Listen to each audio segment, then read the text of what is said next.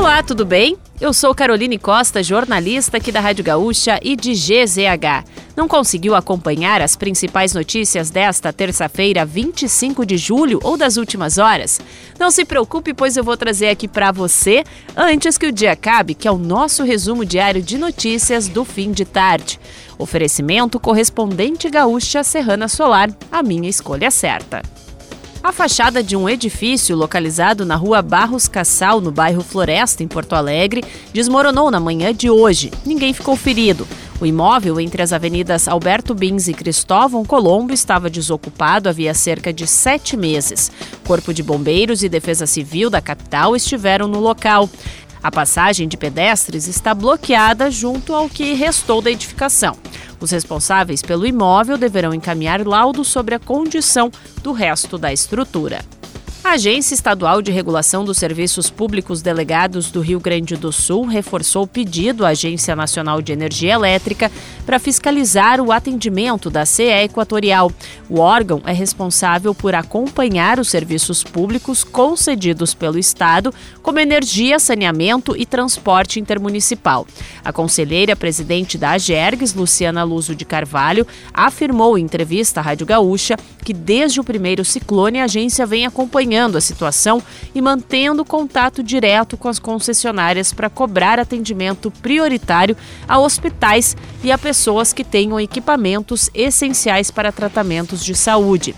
GZH ofereceu espaço para a CE Equatorial se pronunciar, mas não teve retorno até o momento. O Conselho Curador do FGTS definiu que 12 bilhões e 700 milhões de reais serão distribuídos aos trabalhadores em 2023.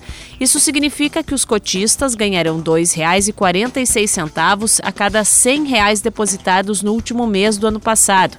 Os montantes serão depositados até 31 de agosto de forma proporcional aos saldos de cada conta do FGTS que detinha recursos em 31 de dezembro de 2022.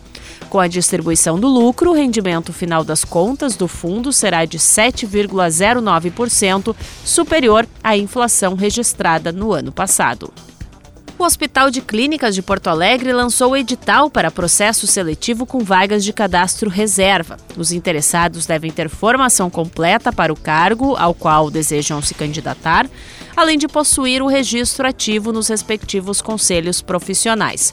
As inscrições vão até o dia 21 de agosto e custam 140 reais.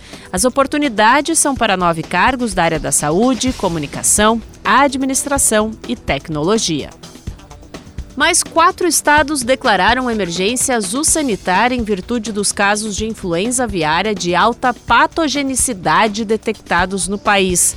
A medida foi adotada por Espírito Santo, Bahia, Mato Grosso do Sul e Tocantins e tem validade de 180 dias. Na última sexta-feira, Santa Catarina já havia declarado a entrada na fase de emergência.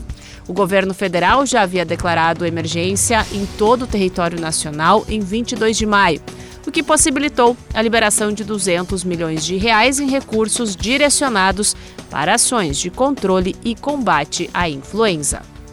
E para fechar o nosso resumo de notícias, antes que o dia acabe, tem a previsão do tempo para amanhã. Há risco de temporal em todo o estado, com chuva mais intensa na região sul. A mínima de 5 graus está prevista para Pedras Altas. A máxima ocorre em Vicente Dutra e Novo Tiradentes, aos 24 graus. Já na capital, a variação térmica fica entre 14 e 23 graus. Se quiser saber mais sobre algum desses assuntos e muitos outros, além dos nossos colunistas, áudios, vídeos, é só acessar gzh.com.br ou o aplicativo de GZH. Amanhã a gente volta aqui antes que o dia acabe. Até lá!